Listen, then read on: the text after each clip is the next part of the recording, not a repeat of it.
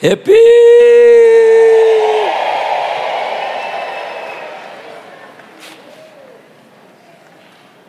If you are visiting with us for the first time, we'd love to welcome you. Sorry, this church is a crazy church. Uh, I think they take after their bishop. A person who's crazy is somebody who loves God a little bit more. We are unashamed about Jesus Christ and unapologetic about serving Him.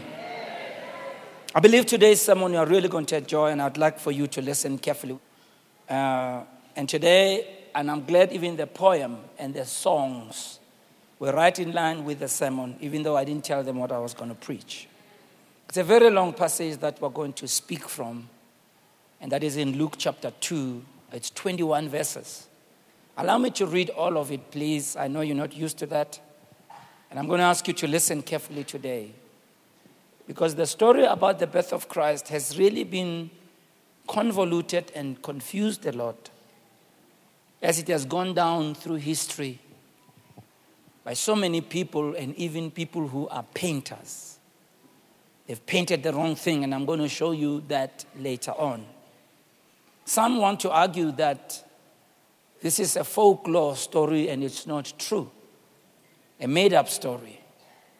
And yet, I'm going to show you from scripture today that there is no way any human being could come up with a story like this that has so many confirming things around it historical and otherwise. There's no way. I don't i would never want to credit any human being with such intelligence.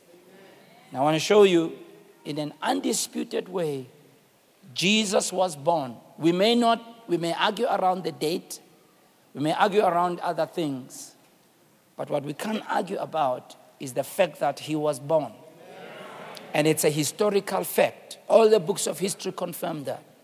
No history has ever denied the reality of his birth. And I want to show you the things that surrounded his birth, things that unfortunately have not been con- conveyed to us in the proper way. I'm reading the New King James Version Bible. Yours might read differently, but the essence of the story is the same.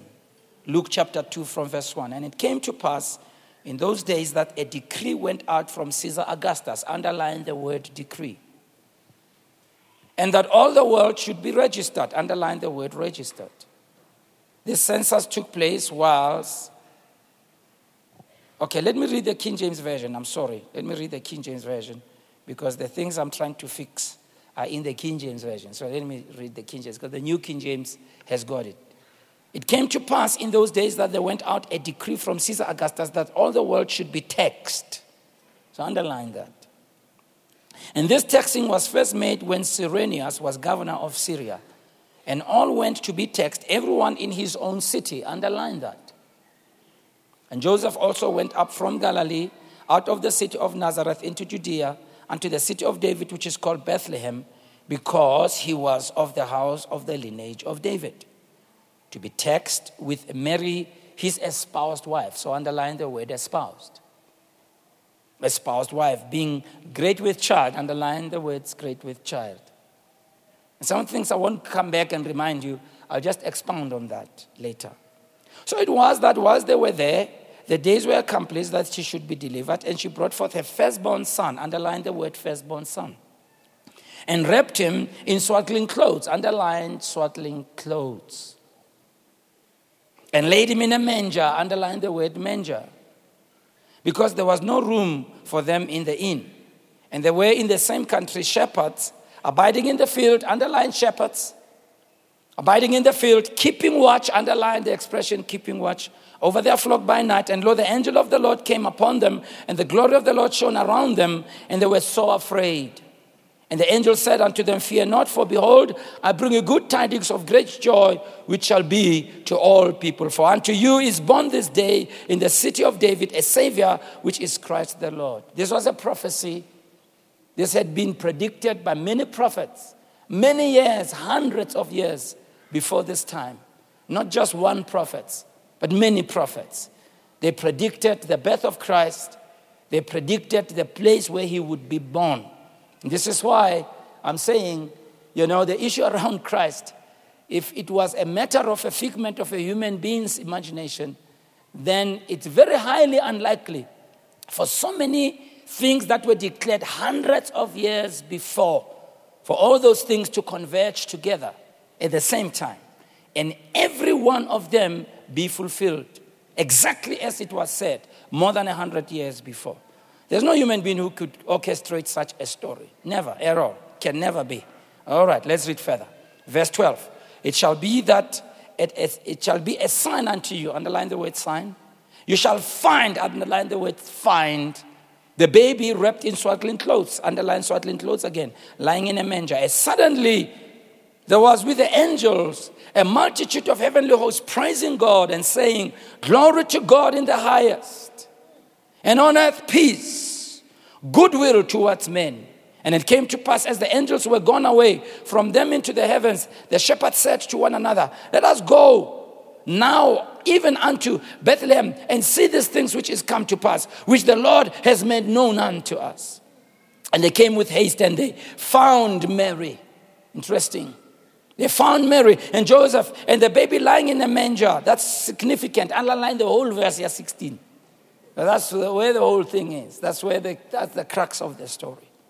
And when they had seen it, they made known abroad the saying which was told them concerning this child. And all they that heard it wondered at those things which were told by them by the shepherds. But Mary kept all these things and pondered them in her heart. And the shepherd returned, glorifying and praising God for all the things that they had heard and seen. And it was told unto them. And then it says, And when eight days were accomplished, Jesus was sanctified. May the Lord bless the reading of his word. Can I hear an amen? Now, I know I've read quite quickly through the story, and I may have read in a language that's not everyday language. But the reason I read in the King James Version is because this story often, when it's told and when the paintings are drawn, they deduce the story from the King James Version and from the things that are stated in this version. Please allow me, therefore, to follow the account of this story concerning the birth of our Lord Jesus Christ. And in doing so, I'm going to run several things parallel. From the story of Christ, we're going to learn a number of things. Number one, we're going to learn about the wisdom and the faithfulness of God in weaving the unfolding story of the birth of our Lord Jesus Christ. And as you see that, I want you to see how God knows how to weave and interweave the story of your life. If your life is in the hands of God, God will make sure that things turn out right. Secondly, we will learn how God's promises never fall to the ground and how God's purposes will finally stand no matter how many times it gets interrupted. Remember, after the prophecy of Jesus and after Jesus was born, Satan and before Jesus was born, rather, Satan tried by all means to try and stop the birth of the Lord Jesus Christ. But you see, when God promises, his promise will never fall to the ground. And so I want to encourage somebody this morning that what God has said about your life, God's purpose will stand in your life. Well, I know that the Bible says many other plans in our heart. Sometimes we have plans and many of those plans, and some of those plans never happen. But the Bible says, even if there are many in the plans, plans in the man's heart, the purpose of God will stand. And I'm here to encourage somebody on this Christmas day that God's purpose for your life will stand in the name of Jesus. Number three, we will see how God interrupted and intercepted the lives and the schedules of Joseph and Mary. After confirming what God's word has said, after he interrupted the, the lives and the schedules of Mary to, to further confirm that God's plan will prevail. Joseph and Mary at this time, and I'll state it again, were not living in Bethlehem because Bethlehem was a very small place. These people had migrated and they were living somewhere else. But God interrupted their lives, which I'll explain later. Interrupted them to bring them back to Bethlehem at this specific time to be able to fulfill prophecy. So sometimes you may plan certain things in your life and things may not work out as you've planned. And, and interruptions may come, but in those interruptions, somehow God, in His wisdom and in His mercy, He is driving you back to be in the right place at the right time, in the right spot for the fulfillment of what? Oh, am I prophesying to somebody in the house? Some of you may not have planned to come to this service today. You may have planned to go and party somewhere, but for some reason you found yourself coming here and you don't know why you came here and you don't know why you agreed when they said king but i'm here to tell you that god interrupted your plan because god has a greater plan and a greater purpose in mind for you. Hallelujah. We will learn number what number what number what number four number five number what? Alungoli number four. E tlo jule ka ke sa ngwale number 4 we will learn how god moved things around in the lives of Mary and Joseph even inconvenienced them to put them in the center of his will so as to advance the agenda of the kingdom one of the things I'm realizing more and more is that God is concerned about His agenda, His story. If God has to interrupt your life, inconvenience you, He will do so for His plan to move on. I'm not talking about sickness and disease, but there are things that God will just take away from your life so that you can be in the center of His will. In fact, Romans 8 28 tells us that all things work together for good to them that love God and to those who are called according to his purpose. And I've learned as I've grown up, when certain things are not working out, in spite of all my good attempts, and if I've done right and I've lived right and I've done all that God says, but things are not happening, I've learned to chill. I've learned to relax. I've learned that even when things come up on me that were not part of what I was expecting, I've learned to chill because I've realized that my life is safe in the hands of God. And so is your life safe in the hands of God. I found out that certain things that I didn't like when they happened years later, I thank God that they happened because all things work together for good. And I'm here to tell somebody that all things will work together for good in your life. But the condition is that to them that love God and to them that are called according to his purpose, you have to be sure that God is the lover of your life and you're committed to him. And you have to make sure that you live out in the calling that God has placed you in. You put your hands in God's calling, things are going to work out. They may not work out today, Mara, they are going to work out. I said they may not work out tomorrow, Mara. One day is one day. They will work out. They will work out. And so it was in the life of Mary and Joseph that God interrupted them. And number six, we will learn how. Number five, we will learn how it is an undisputed historical fact backed by prophecies that date back many hundreds of years, that Jesus was born.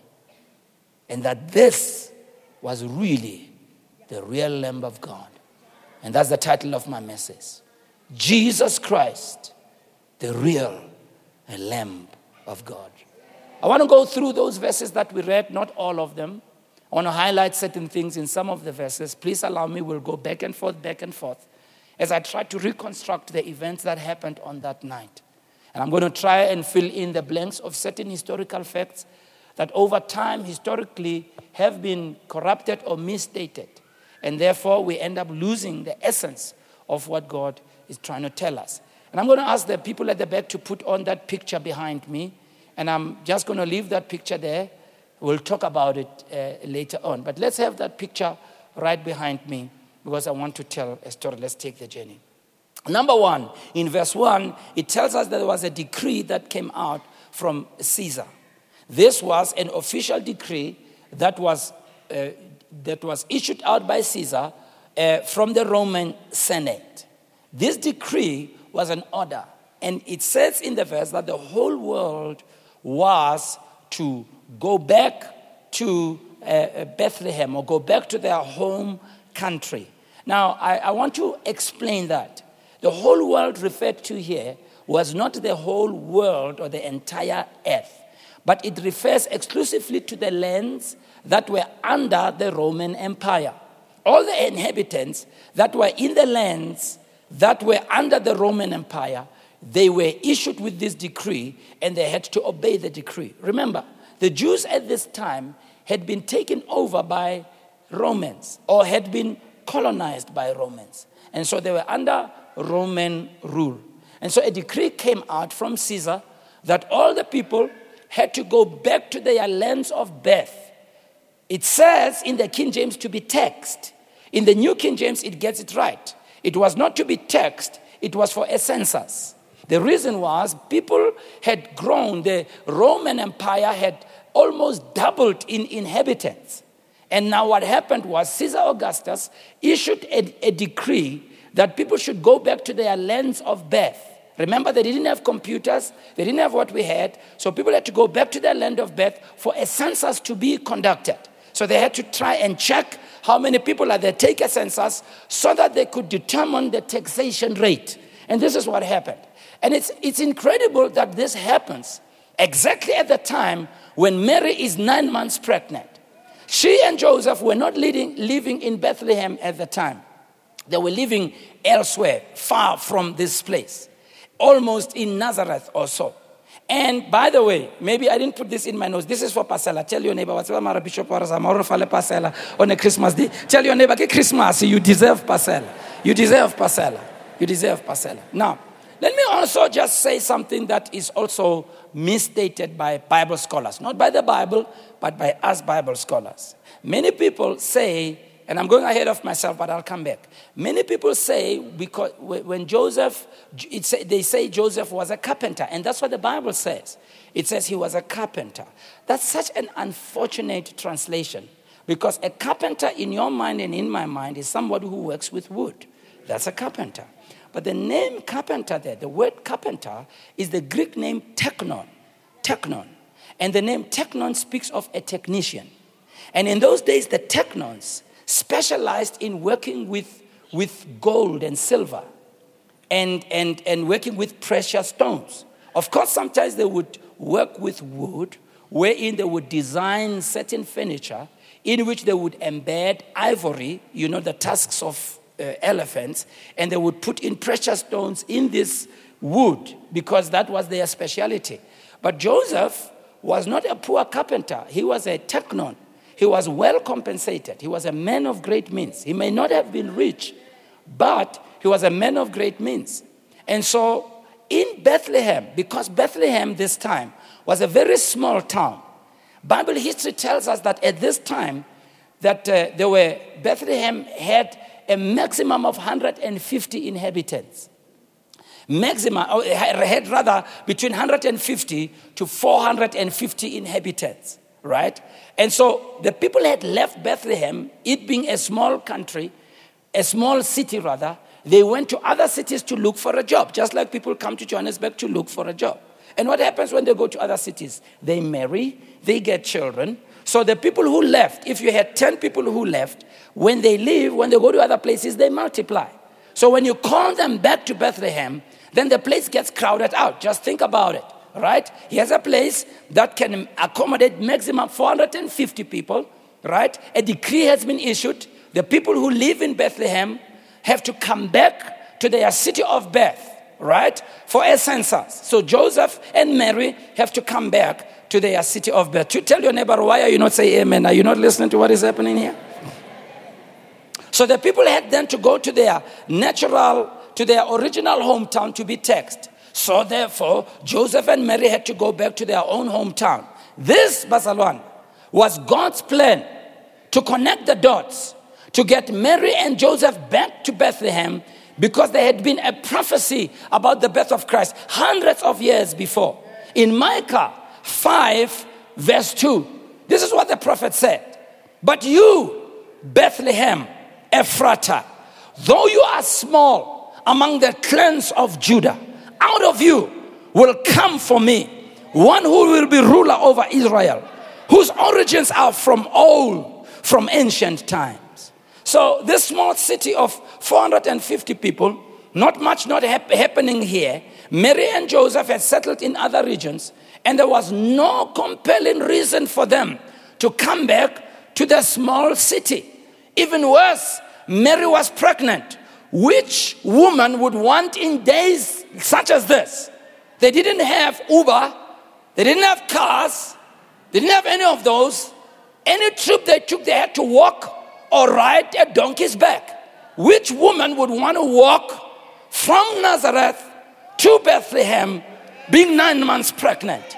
Because we are told that the trip from, from Nazareth to Bethlehem used to take you two to three days if you're a person who's healthy like you and me. But imagine a pregnant woman who has to have frequent stops on the way, you know, it would take her about two to three weeks. Who would want to go through that inconvenience? So God decides supernaturally to inconvenience this couple. Because in inconveniencing them, they had to be forced by the decree of Caesar Augustus to go back to their country of birth. So they have to go because it's a command, it's a decree. But in all of that, God is orchestrating that they have to be located in Bethlehem. Oh, come on, give the Lord a big hand of praise there. So, God, in His wisdom and foreknowledge, inconvenienced Mary and Joseph to put them at the center of His will. You see, Barcelona, God is so much in your future that He will do whatever He needs to do to get you wherever you need to be to fulfill His purpose. Sometimes you apply for a job here, you don't get it, you get it somewhere else, and it's second choice, but you don't realize where you got the job. That is exactly where God wants you to be. Oh, come on, somebody. I remember I was supposed, as a young person, I was chosen uh, during my matric time to be among the students that were sponsors to go to America in 1978. You know, they had chosen us. In 1977, they had gone through the exercise. You know, and it was a hard exercise. And we came out tops. I was one of the top students. I mean, you can imagine, Bazalon. In 1977, yeah, thank you for the hand. Thank you. Thank you. That's, that's for being the top student, is that right? Thank you again. And so, when I, when I spoke to my parents about it, or rather, when my parents were approached about the, the opportunity to go to America, my parents declined.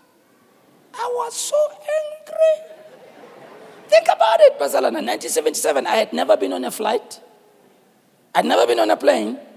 Didn't even have a passport. Huh? 1977, how old was I? 16 years. Okay, Rick Bilenki, 61 years in case Libat calculator age. Just relax. Just relax. I'm 61 now. But I was 16 years old. And my parents declined.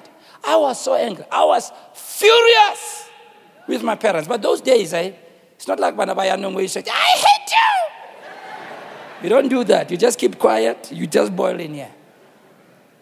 But the year after, I was supposed to have left in December of 77 or early 78.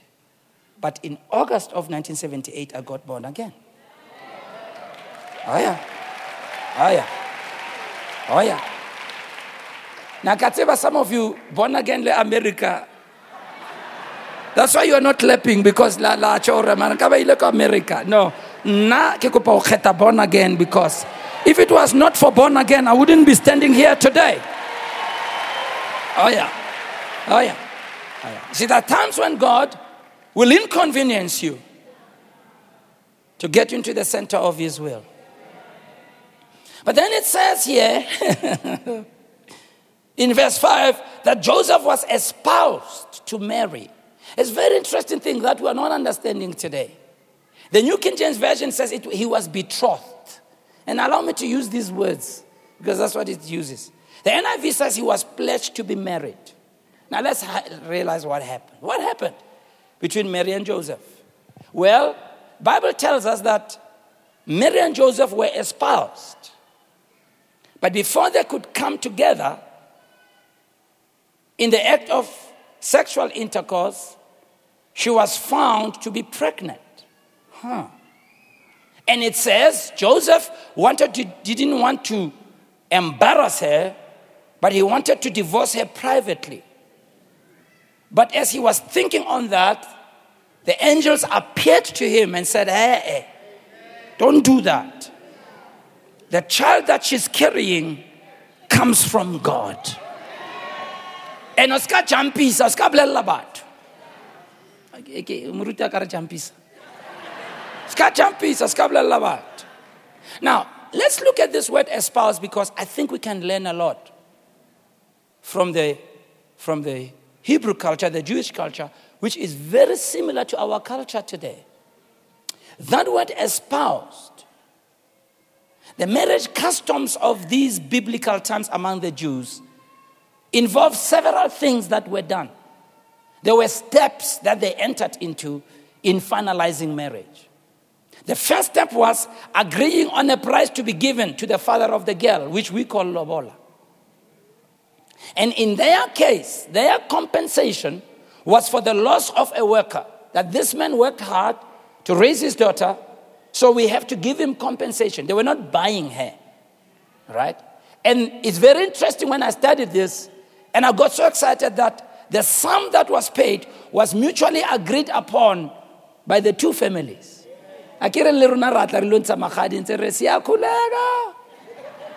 Ba bangwe bangete se a ko gating. Ba lo tlogela mo for several hours ba go mangete anybody knows what i'm talking about yeah? So these practices are not bad. They're not evil. They're good actually. Yeah, thank you for that. Amen my brother. I hope o patetse lobola. This giving and receiving of money would then be accompanied by a written agreement. I know I've, I've negotiated for several of the tlogolo You know, after lintshitse go na le tokomane nyana that, you know, it's a young one. It doesn't matter gore e ngotse how old or ka ball pen jong. So they would have a, a written agreement. So that would be such a because because marriage, listen to me, wasn't a matter of it being between the two young people, but between the two families is the young people and the families. Do you understand? So in marriage, I go meet my wife. We, we negotiate for your wife and we are involved in that thing. Yeah, my wife.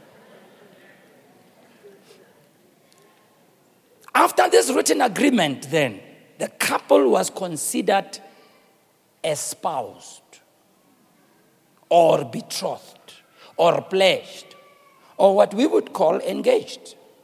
So allow me, for the purpose of our discussion, to use the word engagement, but I'm talking about espousal. This engagement for marriage was a binding agreement that set the young woman apart from for, for apart for the young man. I can let's say in many other things le apara tuku le bofamo libisa ing entento. Eh? Libisa ing don't touch. Marina another name. Another name. Yeah, you're not don't touch. So so this espousal set the woman apart for the young man. Now, this espousal, very interesting, could only be voided only by death or divorce. That's why it said Joseph, when he found out that Mary was pregnant, before they had sexual intercourse, he wanted to divorce her. Because that was the practice. The only way to void it is either one of them dies or there's a divorce, and one could never get engaged any other way. Now, here's what I found interesting the engagement was for a period of one year, during which the couple did not live together, and there was no sexual relationship. That's why Joseph reacted the way he reacted. In other words, the couple took one full year of purity, and it was a year of being trained. We call it premarital counseling. In other words, the couple took one full year to prepare for marriage. Today, people don't prepare for marriage, they jump into it because they fell in love, they're dizzy. And then when you marry somebody, then you start finding stuff about the guy and about the girl that you didn't know. O bo re o ha ha chentšha o na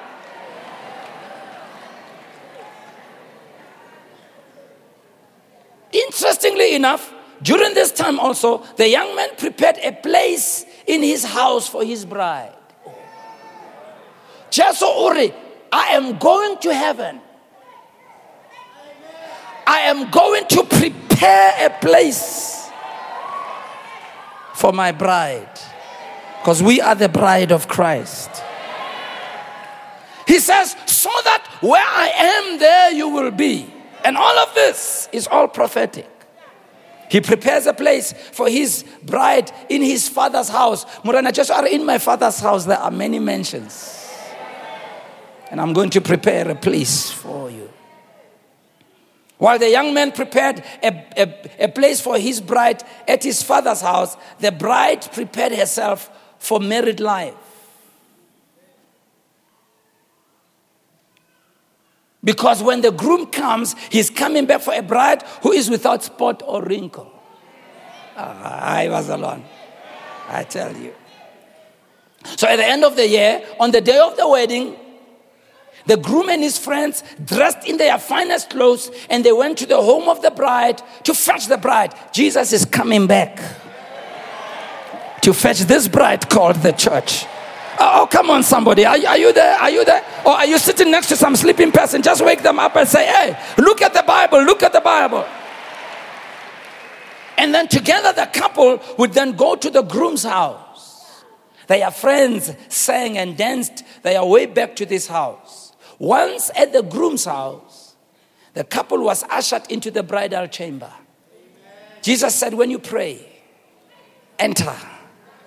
Enter that closet. Oh, Basala, it's all there in the Bible.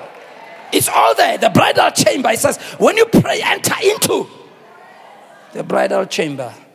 They entered into the bridal chamber, and their marriage was consummated through sexual union. Once that fact was announced, only then the wedding festivities started. And they would continue with guests dropping by for the wedding feast. Usually, the wedding party lasted for a whole week. So you'll understand now why Joseph didn't want to take Mary, why he thought of divorcing her because she was found to be pregnant. But God spoke to him and said, Ah, she was not unfaithful to you. She was not unfaithful to you. I inconvenienced her for my plan. In Matthew 1, verse 18 to 20, this is how Jesus the Messiah was born. I'm reading the New Living Translation. His mother Mary was engaged to be married to Joseph, but before the marriage took place, while she was still a virgin, she became pregnant through the power of the Holy Spirit. Joseph, her fiance, was a good man and did not want to disgrace her publicly. So he decided to break the engagement quietly. And he considered this, as he considered this, an angel of the Lord appeared to him in a dream. Joseph, son of David, the angel said, Do not be afraid to take Mary as your wife, for the child within her was conceived by the Holy Spirit. Now, this text then, by his, gives us an insight into the type of parents that Jesus was going to be raised by. A mother who in her youth lived faithfully, preserving herself, faithful to her vows to the extent that God came to her defense. A father who was a young man who was not going to disgrace his bride to be by exposing her. Because it was permitted by law that when a woman had been found unfaithful in this manner, she was supposed to be stoned. But Joseph, the Bible says, he was a just man. He decided instead of exposing her, I'm going to deal with this privately. In other words, the potential foster father of Jesus was a man who was not religiously cruel. Not a man who is judgmental and mean, but a man who is merciful and kind. There's a case to be made for purity, love, faithfulness, integrity. While God embraces our weaknesses, God expects us to live lives of purity, faithfulness, and integrity. And when we live that way, we become the potential candidates to be the carriers of God's vision and what God wants to do in our lives. God went to a special couple, Mary and Joseph, special couple, because God didn't want his son to be raised in a home of a couple that had no purity, had no faithfulness, had no integrity, and had no love. God's not looking for perfect people, but God expects us to live by certain standards. And the more you live by those standards, is the more you become the candidate that can carry God's vision. Yeah. Verse 6 and 7 says Mary was full term in a pregnancy and she gave birth to her son. Verse 7, the first part says Jesus was the firstborn son. Wow. Why? Because Jesus was the firstborn that Mary had ever given birth to. You'll know that there were other children that were born later. So Jesus was the first one. In fact, Jesus had at least six siblings. Their names were recorded in Matthew 13 55. Yeah, I like that show. That's what I wanted when I preach. Matthew 13 55 and 56 and Mark chapter 6, verse 3. The names are mentioned, excluding the names of the sisters. I don't know why they didn't write the name of the sisters. But let me give you the names of the siblings of Jesus Christ. After Jesus was born, then was James, then Joseph, then Simon, then Judas or Jude, and the sisters. Bible doesn't specify how many sisters, but we can assume it was at least two. So if you take four brothers, two sisters, at least Jesus had six other siblings. Could have had others. We are told that James was the eldest among the four brothers. Tradition tells us that James was not a follower of Christ during the lifetime of Jesus, but later he got converted. And he emerged as a leader of the church in Jerusalem. You find that in Acts chapter 15, verse 13. In 1 Corinthians 15, 7 and Galatians 2, 9. And it is this James who wrote the book of James and lived in service to Jesus Christ until he was martyred. Which tells us that there are some people in your family who may not follow in your footsteps. They may say all kinds of things during your lifetime and even mock you when you talk about the name of Jesus. But the testimony of your life, they cannot erase from their minds. This is like parents who try to raise children in the knowledge of God, and you raise children in church and you, and you raise them under the umbrella of God. But during your lifetime, they do all kinds of funny things and they hurt you, and they do all kinds of things, and they go into alcohol and they go into drugs, and, and you, you, you go to heaven even without them being converted. But let me tell you, that mark of your life, you don't know what God is going to do about that seed. Judas or Jude is also believed to be the one who followed Christ, but he never believed in Christ when Jesus was alive. He only believed in Christ after Jesus was resurrected from the dead. You find that in Acts chapter 1, verse 13 and 14. And so Jude, Judas or Jude is the one who is said to have written the book of Jude.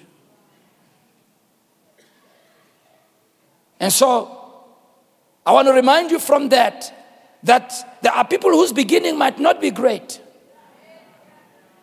But God will give them a chance and turn their life around. And the testimony of your life will forever be a living memory in their mind, even after you are gone. They may not like the way you pray, they may not like how you go to church. They may not like the fact that your living right brings conviction to their hearts, but they can never erase the story of the grace of God they see in your life. And sometimes, after you're gone, after you're not there, they start following in your footsteps. But also, I'm thinking about this family, yeah, Mary and Joseph. What a family! What a family! A family given to the service of God. Bazalana, for me, I, I can tell you, it's a blessing to have a family that serves God. Ha! Jesus Christ, Mary, Joseph, jo- Judas, and James, all serving God. They were a home dedicated to the work of God. And verse 7, the second part, it says, After Jesus was born, ah, this is something else. His mother wrapped him in swaddling clothes and laid him in a manger. Now, I want you to understand the significance of this statement. I want to go back to Bible history and I want to go back to our picture behind me, right here. When you look at this picture, you see a number of things. You see the baby, see the manger, you see the stable, you see the who are these? Come on, let me hear you. Don't don't don't don't don't don't whisper now. Now, let me just disturb you a little bit. In the first place, the the Bible never said there were three wise men.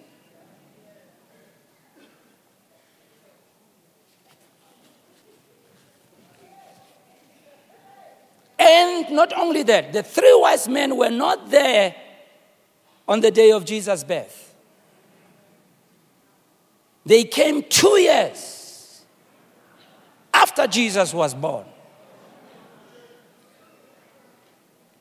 Now, why this confusion is because you got to remember, those days, they didn't have cameras like we do. They, they, they couldn't capture what happened.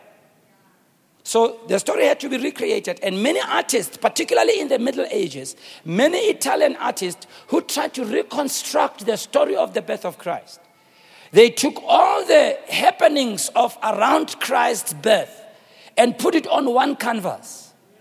So on one canvas, you see the star, you see the three wise men in inverted commas, you see a wooden barn and a wooden manger, which is incorrect as well.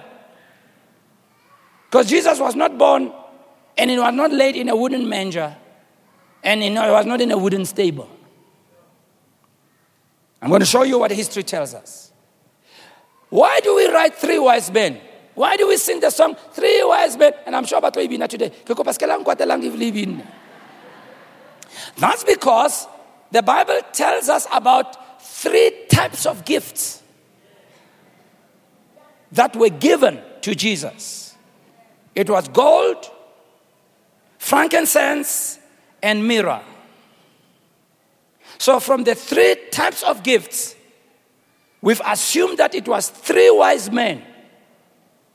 But the wise men, the Magi in those days, these wise men were very wealthy men. And when they traveled, they traveled in what is called a caravan. We call it an entourage. When they traveled, they traveled in groups of 20 or 40. So it was a huge group of 40, 50 people who came to Christ with three types of gifts. Wasn't three wise men. Hey, ke bona mfowethu ke bona the word utsinga do raya lo bishop ya shaya shaya no go shaya shaya mfowethu I'm giving you history akire akire lo you have your own place of of speciality le nna ke bala bible that's my speciality now I'm here to show you why the three types of gifts? Ah. These wise men didn't come for a baby, they came for a toddler king. That's why what they said, we came to find the king. They came for a toddler king, not for a baby. And the three types of gifts have a prophetic significance. That's what I'm telling you about the wisdom of God. Gold speaks of godliness. That this child who's an ordinary child is God. Gold speaks of God, godliness. So the gift in itself was a prophetic statement that this child is God. Myrrh, myrrh has two things about it. Myrrh is the ingredient that was put in the anointing oil. And myrrh as well was made out of a plant that used to give, was like a bitter herb. And when you crush that bitter herb, it would become sweet and it would release oil. Jesus was Jesus. Remember, the name Jesus those days was a common name. There were other people called Jesus. But the difference about this Jesus is that he would be Jesus upon whom the oil would come. The name Christ means the anointed one. Jesus the Christos, this particular Jesus will have the oil of the anointing upon him. He is Jesus the anointed. That's why when he made the announcement after being baptized by John the Baptist, he read, The Spirit of the Lord is upon me Say you are waiting for Jesus, the anointed one. I'm here. So the myrrh was a prophetic utterance, but it was also saying, in his crushing, it would release the sweet smell and the sweet aroma of God's forgiveness and the oil of healing to the nations. But what about the frankincense? The frankincense is what they used to embalm bodies. When somebody was dead, they would take a corpse and embalm it in frankincense. So on the on, on this when on the in, when these men came, they were also already saying this toddler is gonna die. And this toddler needs to be embalmed. Nobody can weave up that kind of story. All right, let's go back to our story. So yes, Mary, yes, Joseph. Through a lot of inconvenience, they come walking all the way to Bethlehem. And the Bible says, when they came there, the inns were full. Now, inns those days were accommodations or hotels that were there on the second floor of large houses. So they used those places for hotels or what you call B&Bs. So when Joseph and Mary arrived in Bethlehem, the inns were full, right? And, and he decided to look for a place. Now, the reason he couldn't get into the inn is not because of money, it's because it was packed out. It wasn't because of poverty, it was because of lateness. Remember, he is walking with his pregnant wife. He arrived late, so when he got there, place is packed out. So what does he do? He went to a stable. Ah, watch it now. The stables these days were not made out of wood. There were special shepherds who were what we call under the rabbinical order. Remember that word? These shepherds who were under rabbinical order or rabbinical care were special shepherds who used to raise lambs and raise lambs which would specifically be sacrificed on the Temple Mount. So, in raising these lambs, they had to inspect these lambs take care of these lambs. It was a special trait. These shepherds were doing a holy work, it was a sacred duty. It was something they did that they were committed to. And these shepherds, to be able to house their flock, they would go into caves, and you can find those caves today in the Holy Land. They would go into these caves, which are called the stable or the barn. It was made out of wood, it was made out of stone. And in these caves, these shepherds, after they had raised these sheep, in raising these lambs, they would tie these lambs' feet with strips of cloth, which are called swaddling clothes in our text. Why? Because in raising these lambs, they had to raise a lamb that was without blemish, that didn't hurt itself, that took care of itself. So they would wrap it in these cloths and raise these lambs and go into these caves. And in these caves, the priests would come to inspect the lamb. And in inspecting the lamb, the shepherds would take this lamb and put it on a manger which was carved out of stone in the cave.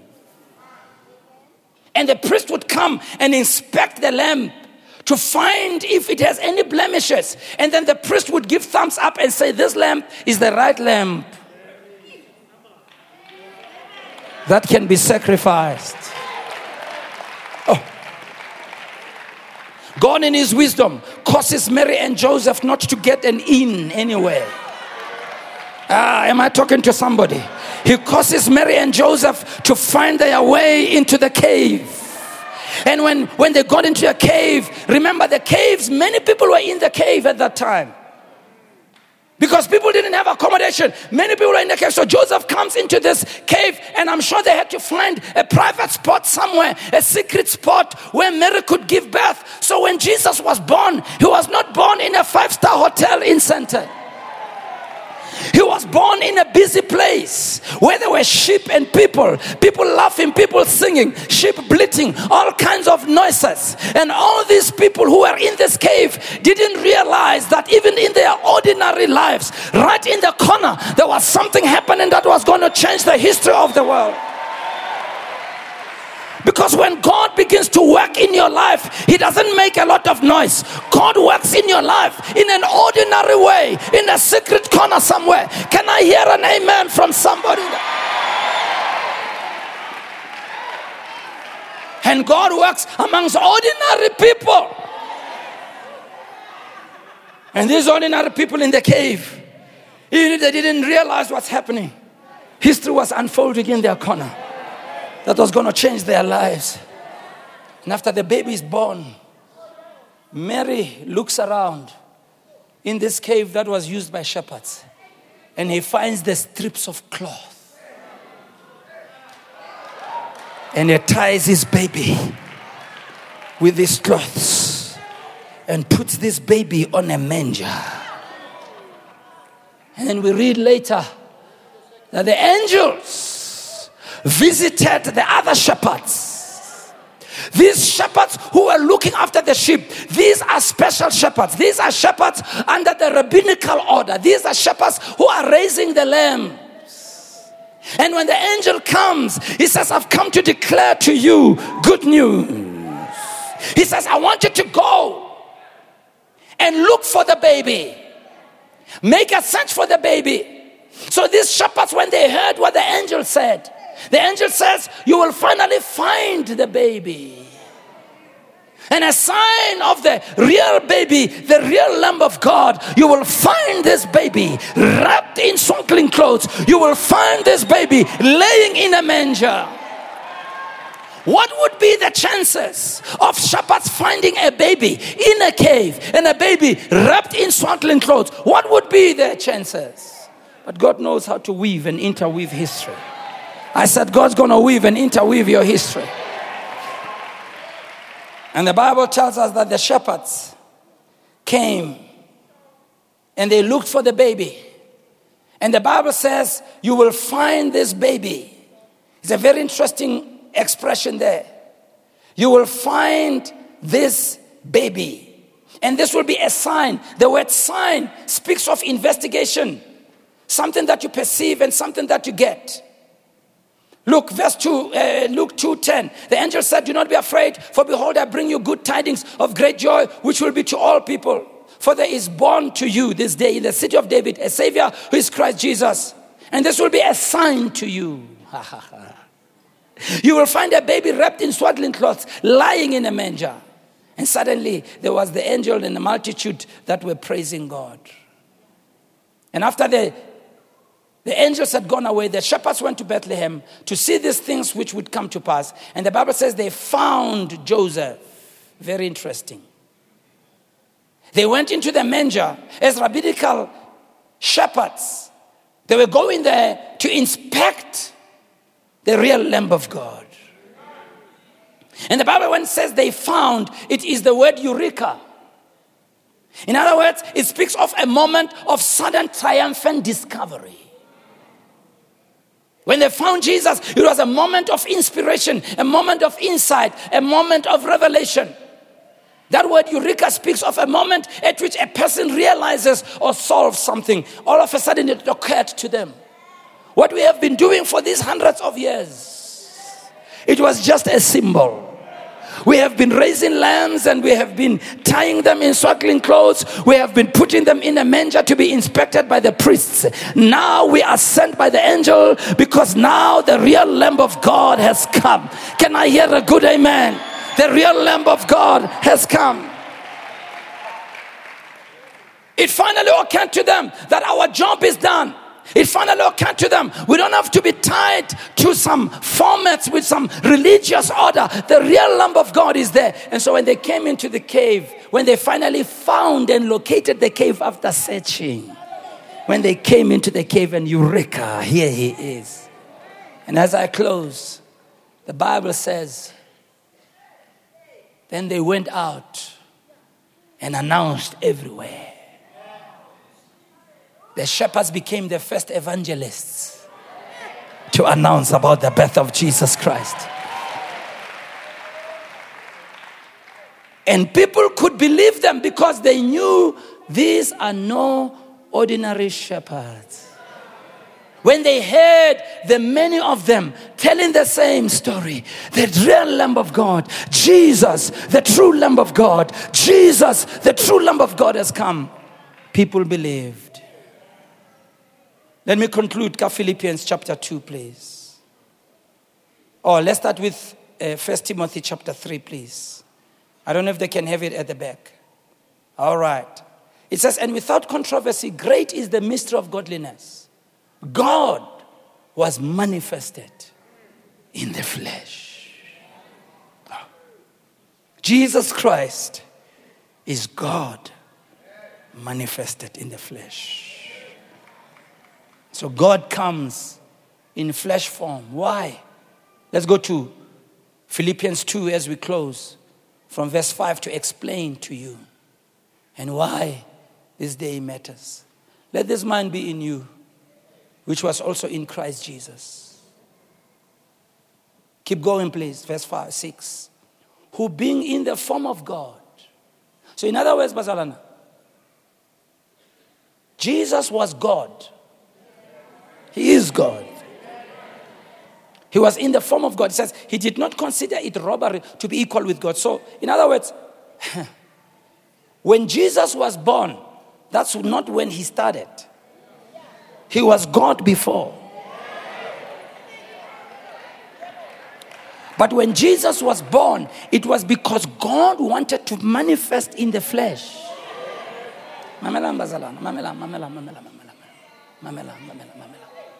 God loved us so much that he wanted to get close to us. And because if he was to come in the fullness of his splendor, there is no human being who would stand his glory. God had to downgrade his form and get to a form that we can be able to accommodate. And the word became flesh and dwelt among men. Let me give you another revelation. You know why the angels were so excited when Jesus was born? You know why the angels came in such great numbers to come and witness this historical event? Because for the first time, they would be able to look at God. Throughout eternity, the angels could not look on God. But somehow God had to degrade, he had to downgrade, downgrade to a level where we could look at him. John says, Him who came, whom we felt, our hands have touched, our hands have handled. God had to downgrade. Verse 7.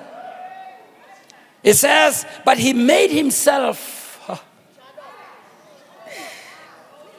of no reputation, taking the form of a bond servant and coming in the likeness of men. I'm closing. That expression made himself for no reputation. When Paul wrote this about Jesus, he's borrowed this from the practice of the days, where you'd find people who are kings, who so loved their subjects and wanted to be among the commoners. But for them to go and mingle around with the commoners, they would be swamped. People would come around and, and they would totally be overcome by the crowds. So, as the king is looking out the window, he so wants to be with the people he's leading. But because he is of such a high status, if he was to go there in his form, they would all run towards him and everybody would try to touch him. And the king would make himself of no reputation. What does it mean? The king would then decide to change into the clothes of a commoner. And he would slip out of the palace unnoticed and go and mingle around with the people and walk around them. And as he's walking around in the streets with them, they would be treating him as a commoner, not knowing that I am standing next to a king.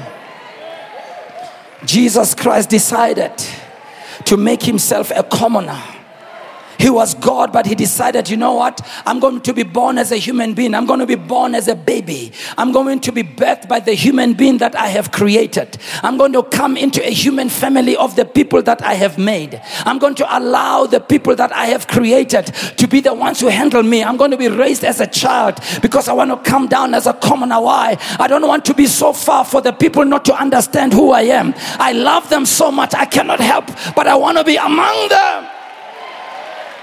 And the Bible says he came to his own, and his own received him not. Why? Because he was so ordinary that they couldn't believe that is this the one who is the King of Kings. And this King of Kings today, as we talk about him, he came to die for you. Note what it says taking the form of a bond servant and coming in the likeness of men. Verse 8.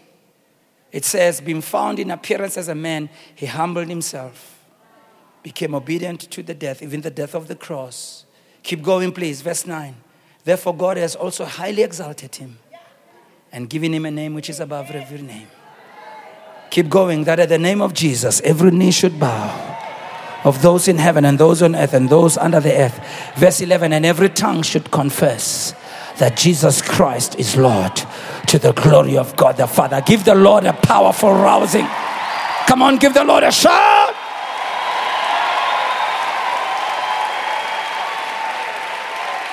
And that is the story of Jesus Christ, the true Lamb of God. Shall we stand on our feet, everybody? And here's my question to you. Let's stand on our feet, everybody, please, all over the place. Even the people in the overflow hall and people in the foyer and people in the other churches, shall we stand on our feet? Here's my question to you What will be your excuse when you stand before God to give an account for your life? When God has gone so far to reach out to you. What excuse will you give?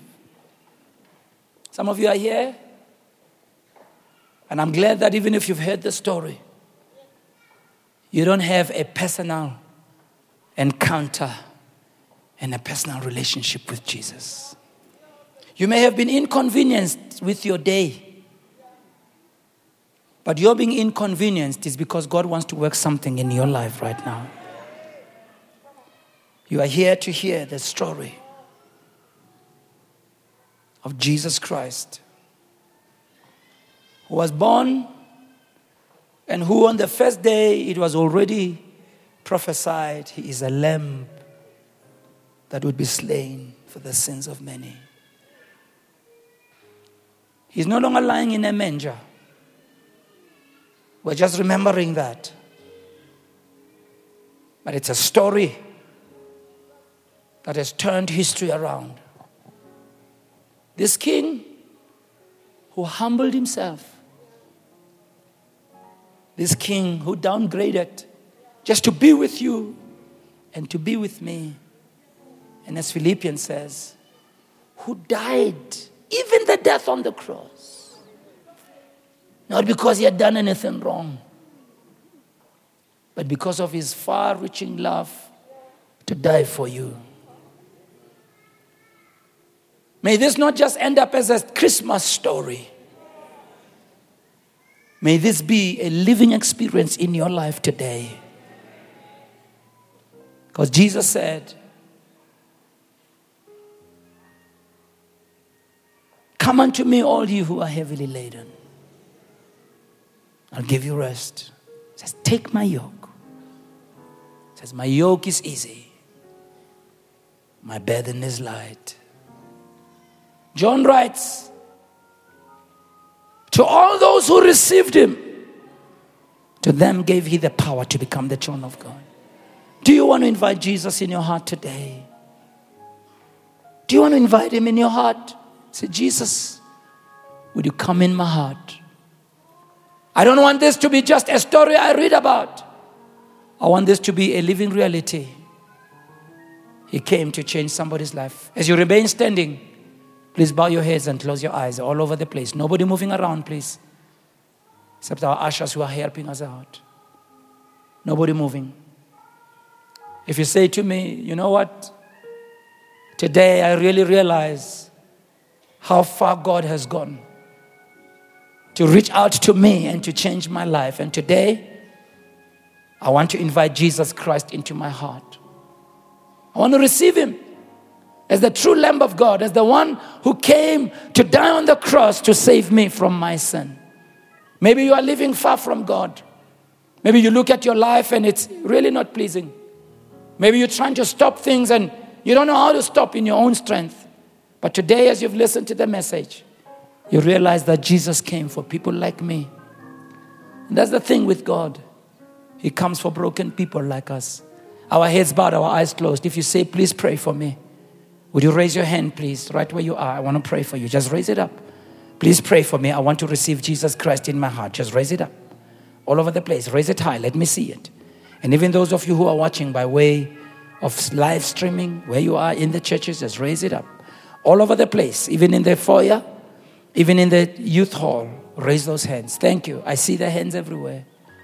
I see hands raised everywhere. Don't be shy. Jesus was not shy. He was publicly humiliated for you. Don't hold back, don't postpone. This is the time for you. Thank you, all those of you who raised your hands. I want to invite you, please, because I want to pray for you. Would you please just come from where you're standing and make your way to the front? And as you come, take all your belongings, please your Bible, your bag. Just walk to the front. And those in the youth hall, walk to the front of that building. Those in the overflow hall, come all the way to the front. Those who are live streaming, walk to the front of that church. Walk to the front of that church. Give them a big hand, please, as they walk.